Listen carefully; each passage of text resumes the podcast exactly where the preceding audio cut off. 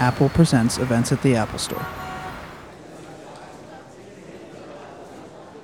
Please welcome this evening's guest moderator, film critic of The Village Voice, and owner of Video Free Brooklyn, Aaron Hillis. Yeah, thank you so much for, for coming out. Uh, this is this is pretty exciting uh, for me. Uh, Bobcat Goldthwait, uh, I don't know how familiar you are with his filmmaking career.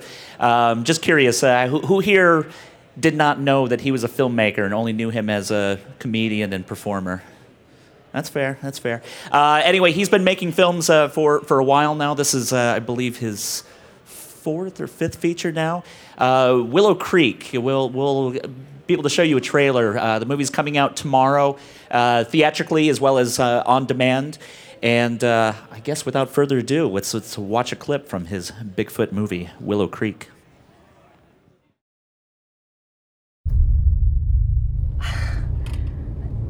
What do you want me to say? Just keep talking. I gotta adjust these levels. Check one. My boyfriend's a big idiot. Check one.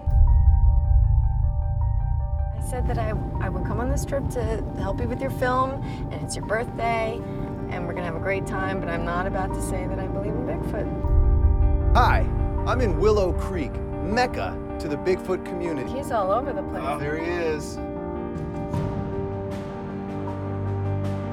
There is a thing we call the curse of Bigfoot. Your friends will all think you're crazy, and you'll spend all of your days searching for something that you never find. I think we're getting close. There's a lot of people back in the woods that just don't like other people in their business. Turn that thing Okay, off. Lucky for me, I know another way in. we're here.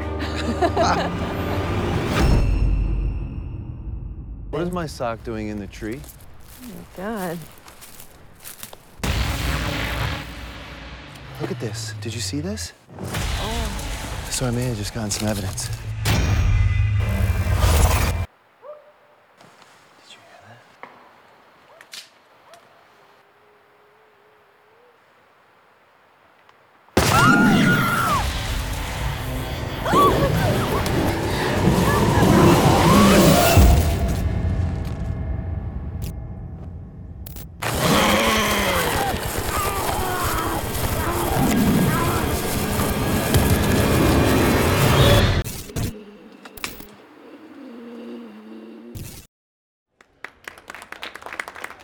Without further ado, filmmaker Bobcat Goldthwait. Hi, everybody. Thank you for. Uh, please sit down. No, that's all right. I'm kidding. I, uh, nice to meet you. Uh, what are we doing? Why did you want to make a Bigfoot movie? I um, I've always liked Bigfoot ever since I was a, a small boy, um, as, opposed, as opposed to a large boy. I'm uh, uh, Benjamin Buttons. I've been I, I was really big and now I'm getting old. And um, no, I don't know how that worked. I never understood that movie. But um, I've always liked uh, Bigfoot, and so uh, a while ago I went to. Um, Willow Creek, which is a town in Northern California. I, I had I, I put about 1,400 miles on my car driving around looking for Bigfoot and going to all the Bigfoot sites and stuff. I don't know if I told you this. Initially, I was going to do a Christopher Guest kind of movie. Yeah, originally it was going to be like I'd go to a Bigfoot convention and then um, it, the movie would be about a Bigfoot convention. But then when I got there, I I didn't really have it in me to make fun of people in the Bigfoot community because I realized that I myself am a weirdo and an outsider, and people think I'm a, a bit of a kook. So the idea of making fun of people that people felt that about didn't seem right. Um, when I was at the Bigfoot convention, most of the people in the Bigfoot world believe Bigfoot has a flat head, not a pointy head.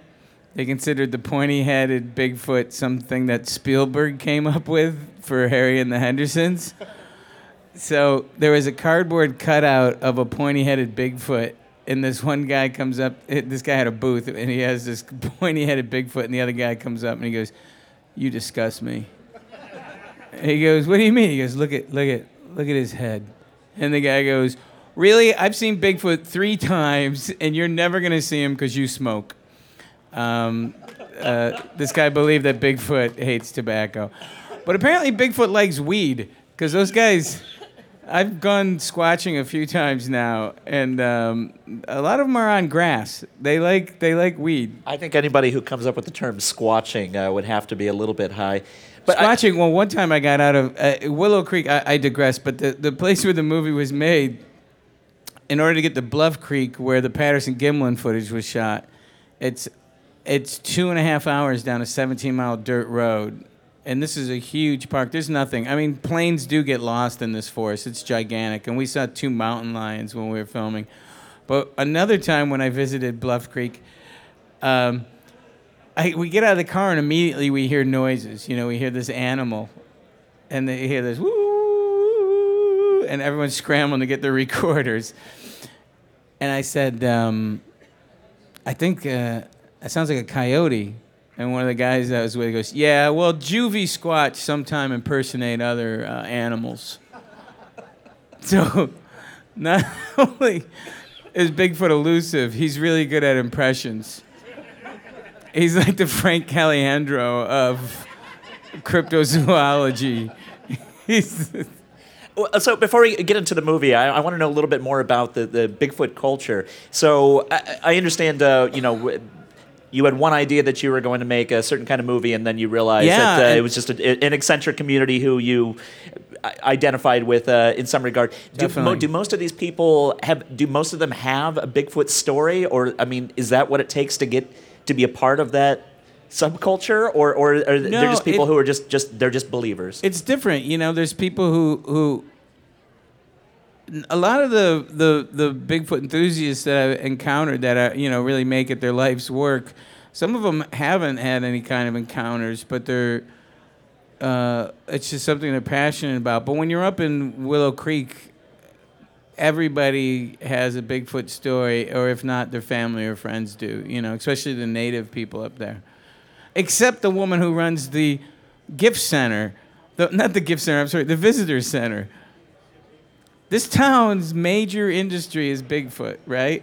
And they find this one woman who doesn't believe in Bigfoot. So you go in there and you go, "Have you seen Bigfoot?" She's like, "No, Bigfoot's not real. Cram it." You know what I mean? And you're like, actually, outside of growing pot, Bigfoot is their biggest industry up there. incredible. So then, then, then how, how did this, this this story change then? So you so you were you were originally going to make a That's comedy, true. and how, like what at what point did you decide that uh, that you were going to make something that was scarier? Obviously, there's a lot of humor in this movie, but I would say it, it shares more with uh, the, Yeah. the horror canon than it would Yeah, comedy. well, I w- actually I I um I was talking to Joe Lynch, the director, and I was I said I really think this would make a good found footage movie, but you know, found footage is pretty played out. And he said, you know, you're trying to make a musical.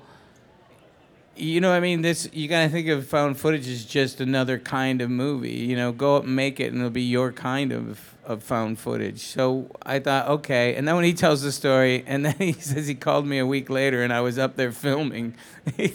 um, but uh, I, you know, I kind of that's the kind of spirit in the movies I make. I don't really wait around for.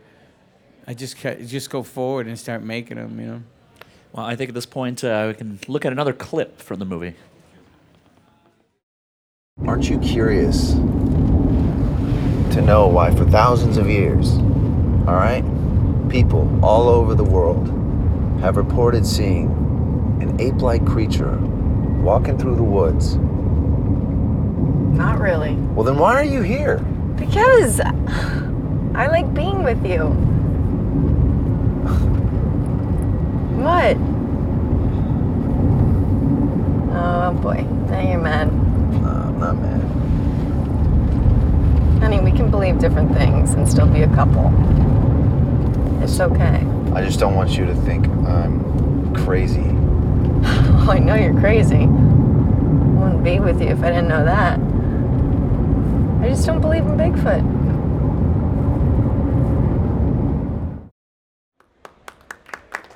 Wow. Yeah.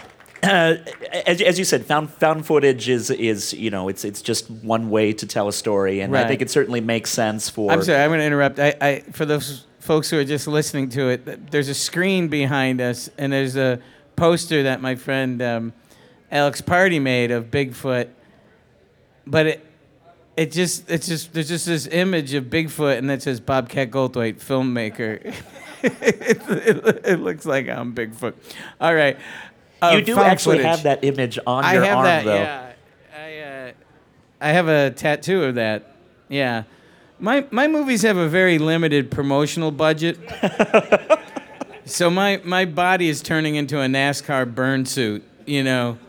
I I do I have no I do have a Ed Wood in honor of the uh, movie I did with Robin because uh, he called me Bob Wood when we made uh, uh, uh, World's Greatest Dad, but um, or you meant I had him on him because he's hairy? Is that what you meant? Oh, okay. Because that's my thing. I only do movies with hairy, hairy creatures that live in Northern California. Um, maybe that's what the, the what this has in common with the other movie, other movies I've made. But um, yeah, found footage. You know, I, I we were speaking before about this at a different festival, but it's true um, at a, a film festival that um, you know I'm not really a big found footage fan because I always wonder who found this footage and edited a movie out of it. You know, who said, "Well, I'm sorry your family got killed and mutilated, but I really think if we edited out the slow parts until they got killed, they'd have a tremendous picture here." So um, that was the challenge for me. I was trying to think of how could I make a movie that was a found footage movie and and um, not have a bunch of cuts. There's only uh, there was 67 edits in it. There's a few more because I actually added a few scenes uh, since the film festival. Uh, well, uh, you know, the other problem that I usually have with found footage is that. Uh, You know, it's also uh, b- besides the fact of, of, of who would who would be putting all this together is I always know that that's going to be fake because it's a movie and there's no way for me to get lost in something when Right. I can't imagine that being. But one of the things that I really dig about this movie, and you know, you see that in the, even just that brief little clip, is you actually took the time to write characters, and it's not just a setup for plot points or whatever the, the horror that's going to happen. You have these these uh, th- this couple who's on the road, and one's the believer and one's the skeptic, and you know, you, you get to you get to actually like take the time to learn who these people are and what their relationship is. I was wondering if you could talk a little bit about the writing process and even the casting process.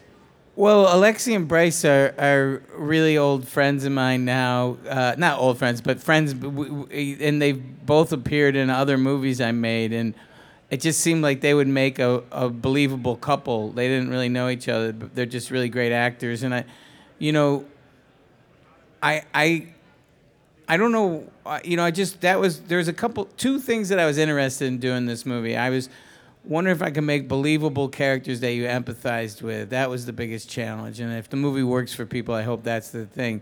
I thought that might separate it from other found footage movies because because often found footage movies are made by people out of desperation. Like you go, well, I can't get a, a, a movie. You know, I mean, they use it as a calling card because it's the most inexpensive way to make a movie. But not that my other movies have big budgets. I actually did think that making a found footage movie made the most sense in telling the story.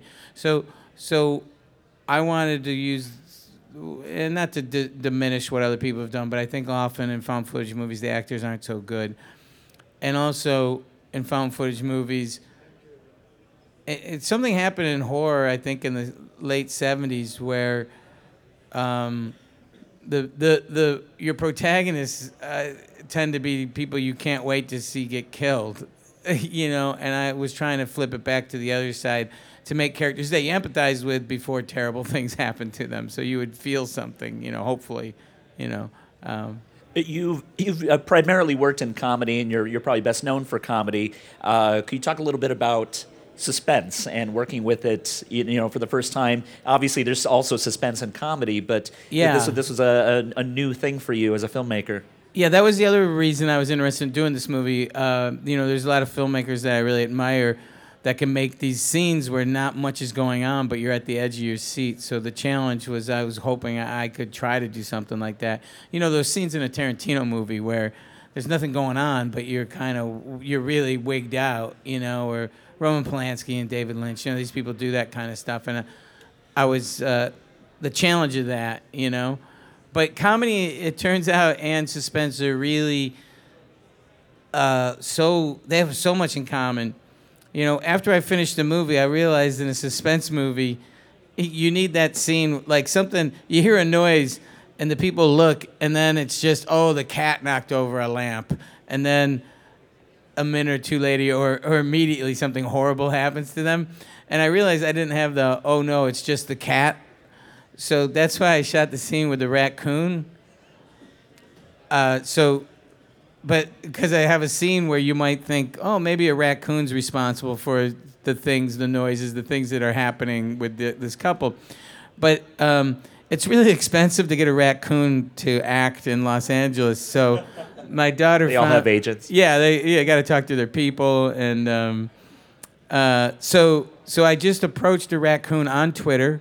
No, I um, no, I actually uh, my daughter found a, a place that rescues raccoons, and we donated some money, and they let me film in a raccoon cage with a real wild raccoon that was recently injured, and he was on the mend.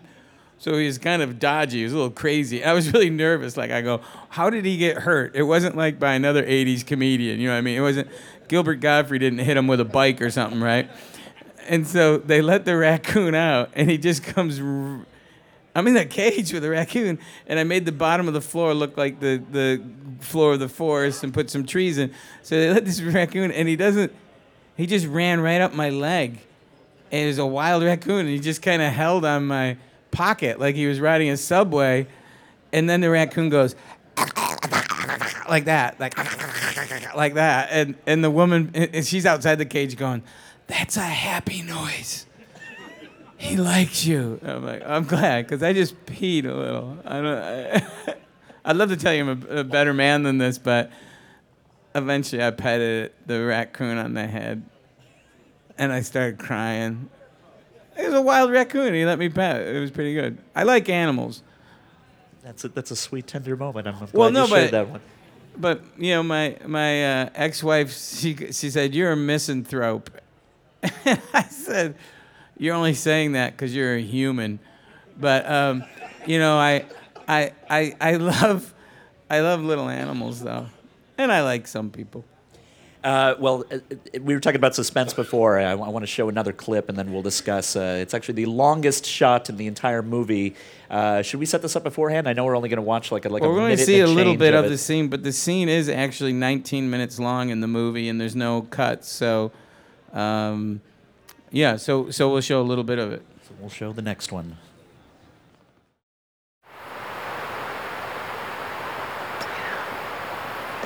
Whatever it is, maybe whatever it is, just warning us to get away.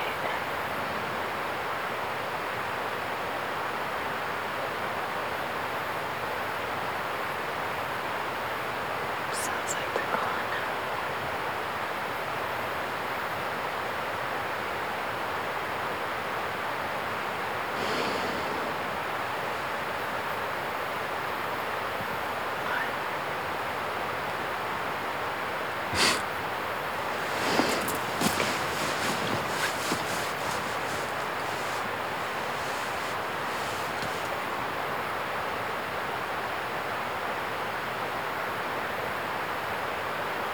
It's gone, baby.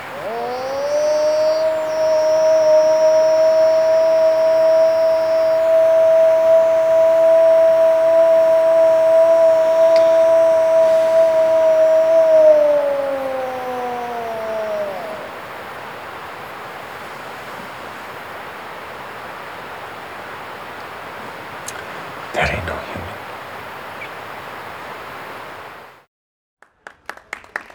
Um, that scene is very long, and and like I said, you know, we shot it at, at Bluff Creek, and um, it's about two or three in the morning when we filmed it. And um, the first take of that scene, Bryce, who plays Jim, started crying because things get worse. Um, and I said, that was a really good take. I just don't think your character would cry. and he said, "My character's not crying. I'm crying. Why are we filming this out in the woods? We could shoot in a parking lot at a hotel. Nobody knows we're really here." I was like, "That's really good. Let's just do it again. Don't cry this time."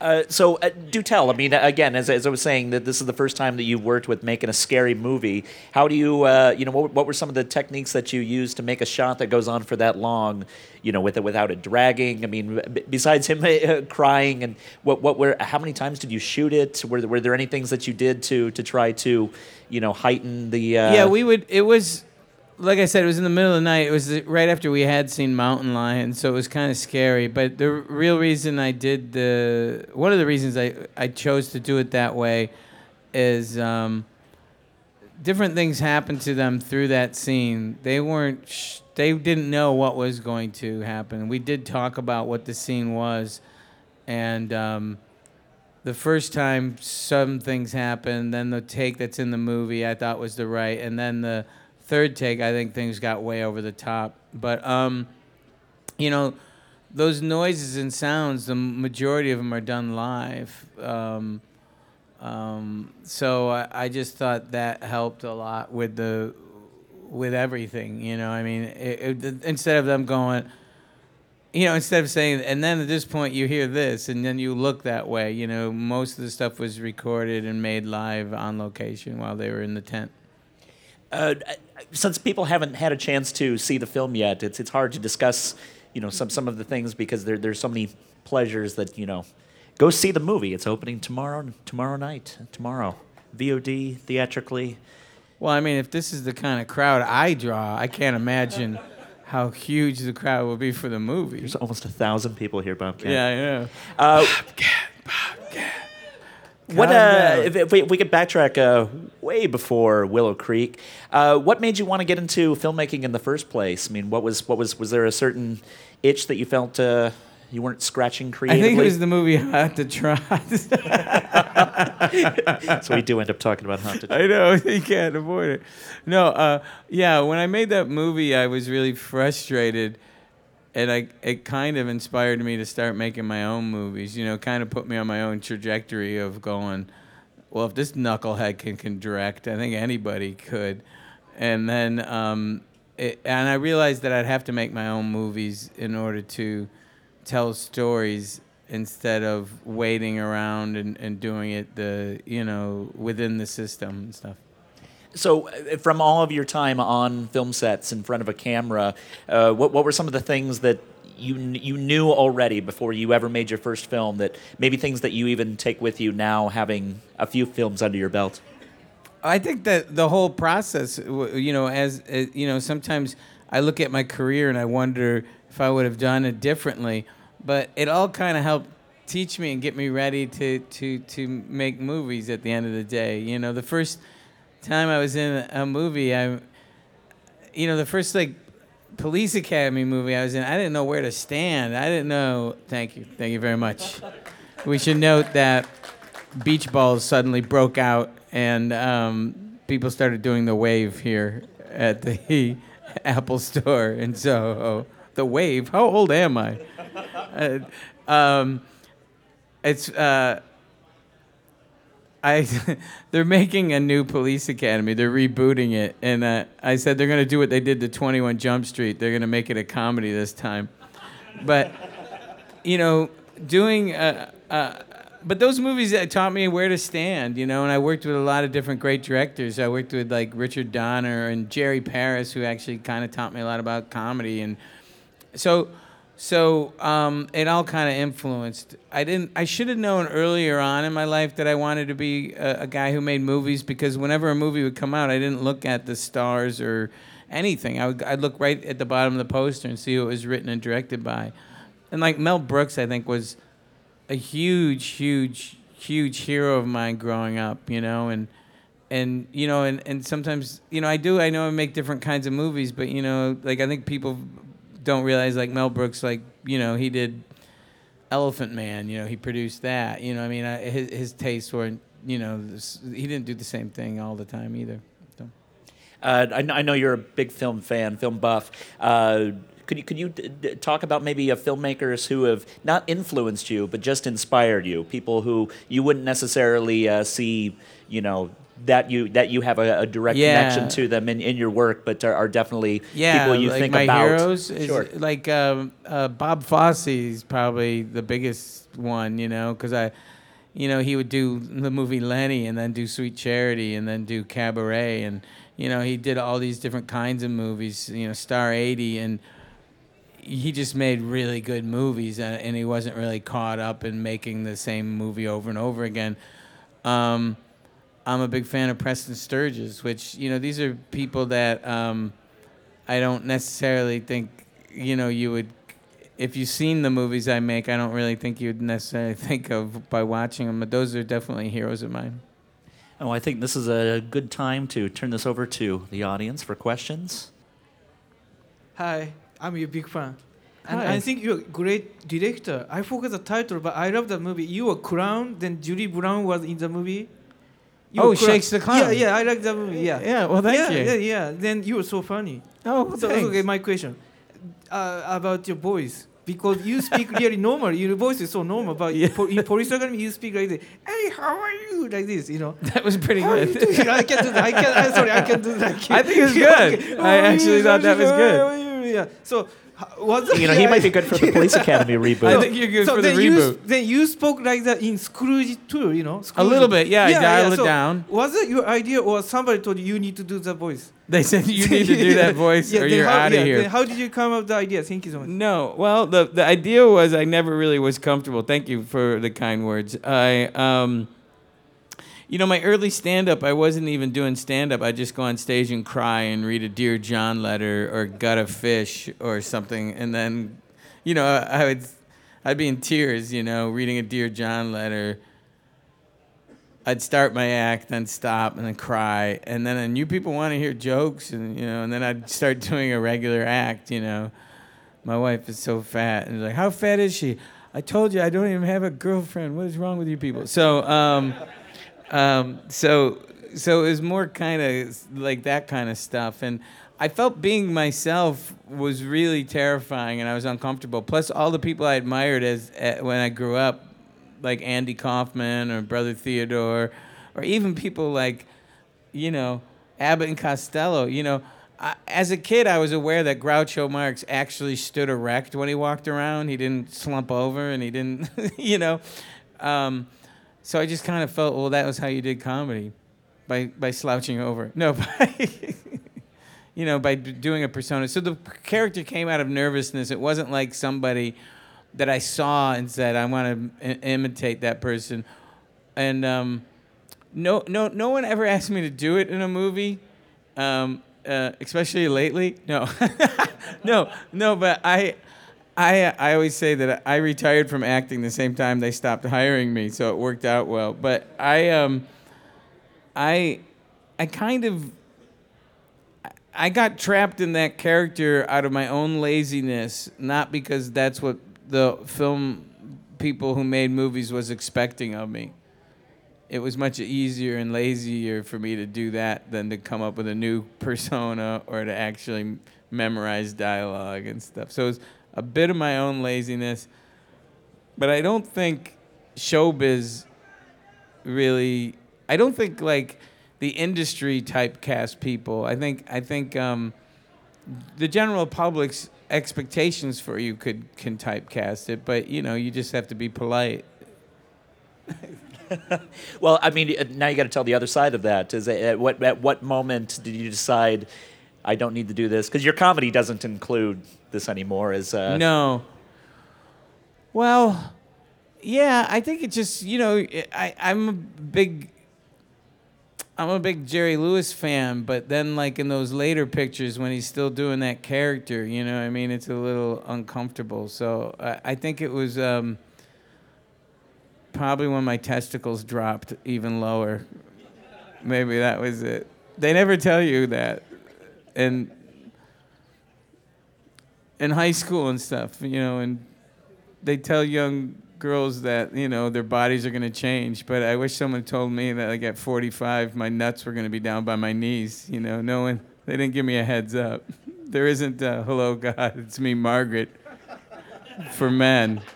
There's not "Hello God, it's me, Stan." Yeah, maybe like a maybe like a plumber with his ass crack hanging out, talking to God, wondering why his nuts keep descending. So back to scary movies. I, I don't think we're that far apart in age, Bobcat. When you were young, do you remember? How's your balls? uh, not bad actually. Oh, good. Anyway, uh, I was going to say that. Um, do you remember as a kid this this pseudo documentary called "The Legend of Boggy Creek? Oh, sure. Yeah, I mean, it- was this was this at all Definitely inspired by that? Definitely. Um, you know, there's certain movies that I know that were inspired by Legend of Boggy Creek, and um, I don't want to give away the movie too much, but there's certainly it. it it, it helped me in the decision on how I made this movie because I found that movie really scary as a kid, and so I kind of, uh, no pun intended, I was kinda, I aped it. uh, yeah, snappity doo. I still got it. That's why I only do two shows a night. So, um, no, so so that movie and and the movies that influence this movie, I think people would be surprised if they go and check it out. But um, I think Grizzly Man actually had a lot to do with it, the Werner Herzog movie. And then, believe it or not, um, Paper Heart, which was a movie Charlyne Yi made, and she did this thing where they told a narrative movie, but they used real people, much like we do in this movie. So I thought, oh, I'll, I'll do that same thing. What, what were the Grizzly Man connections? I mean, I can I can think about it to some extent, but what well, was, this guy's dr- drive, eh, his his drive, and the fact that he is, you know, people will go, why, why are these people still have their camera on? It's like that guy had the camera on all the way till being eaten by bears, you know, and um, it was the, his naive enthusiasm that was his downfall, and I just thought that would be that would be who Bryce would be, and and. Um, yeah, so so that movie did did influence it. You know, and, and obviously I'm fully aware of the Blair Witch similarities. I I, ha- I didn't go back and revisit Blair, Witch, which I kind of wish I did before I made it because maybe I could have separated a little bit more. But Blair Witch is a good is a great movie, and what people who when they do found footage, they try to be so different from it, they lose what makes it. It's like making. I'm sorry, people are gonna go in the woods, and the camera's not gonna be the camera's gonna be jiggly, cause that's how it goes. It's like making a western without horses. This is what has to happen in a found footage movie. Um, but um, but I'd like to point out that the very first found footage movie is the actual Patterson Gimlin footage of Sasquatch walking through the woods, because it's the first movie two people out in the woods. People argue to this day if it's real or not. Um, there was a rumor that John Landis was actually in the suit in the Patterson Gimlin footage. So I wrote him an email. I don't know him. I got his email. I kind of stretched the truth and said I was writing an article for for for a, for a magazine, and I sent him. I, and immediately I get this email back. It says. Um, I most certainly am not in the Sasquatch suit in the Patterson Gimlin footage. What magazine are you writing an article for? How did you get my email? but then we, we kind of smoothed it out and he was fine. I think he's happy to dispel the rumor that it's not him in the the alleged suit in the Bigfoot movie. But you know, when we filmed the movie, um, I was out in the woods, obviously, and um, you know, um, one of the Bigfoot uh, experts that was there, he was a ranger, and he said to me, he goes, "This is you know right after we see all these scary animals out in the woods," and he's like, "You know, I'm a I'm a writer too," and I'm like, "Oh really? Well, you know, what do you write?" He goes, "Well, I write you know Twilight." I go, "Well, yeah, of course we all know Twilight." He goes, "Well, I write." Coming of age stories for tweens set in the Bigfoot community. And I go, "Oh, what's your book?" And he goes, "Well, one of them's uh, Yeti or not." so it's available on uh, I don't know on Amazon. I I, saw, I got it on eBay. how is it? Did you read it? Yeah, yeah. I think he wants me to make it into a feature. I, I, he's gonna be disappointed that that's how did how did the next Bigfoot community uh, react to you when, once you knew that you were not going to be doing a doing a, a, a piss take on on their community? Like, how did they? The, the majority of them seem to really like it because I'm not making fun of them. I mean, th- but there's still hopefully, if you s- see the movie, that there's some laughs in it. I hope for folks, but it's not at the expense of at, at them. And I think they like it because you know when I went to make the movie, it was a little there's a, it was difficult because they didn't trust me because Bob Saget had been there about a half a year before, and he did the thing on Bigfoot, and he kind of made fun of him. And uh, I had to convince them. It's like, no, I'm not like Bob Saget. they just clump us all together. Hi. Uh, first off, I want to thank you for giving Bob Fosse props like that because All That Jazz was one of the movies that Yeah. showed me that, wait, this is the same guy who danced Steam Heat. Yeah, yeah, And it just, so it was really great there. Um, I actually have two questions. One is, you know, I keep, I show your movies to a bunch of friends who are always like, wait, that's him who directed this? And it's always, you know, always get positive feedback from that and seeing the positive feedback from, you know, online from all the movies coming out. Um, are you getting any kind, you know, and you even mentioned now though, you don't want to work for the machine, if you will.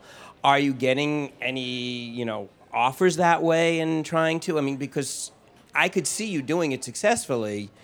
Um, is that happening, or are you sticking to the um, independent? No, I just want to do my own stuff. Yeah, I kind of stick to my own thing. You know, um, I have some people that, that are nice enough to, to to believe in me and help me out with some of them, but yeah, I've stayed away from it. And um, you know, after I had a movie at Sundance, that's the normal thing. Is like you get a movie and then you go out and try to get in the studios. But um, I sold out when I was a young man, so as an old man, I'm not interested in it, except if it's for Snickers because they make a great candy bar.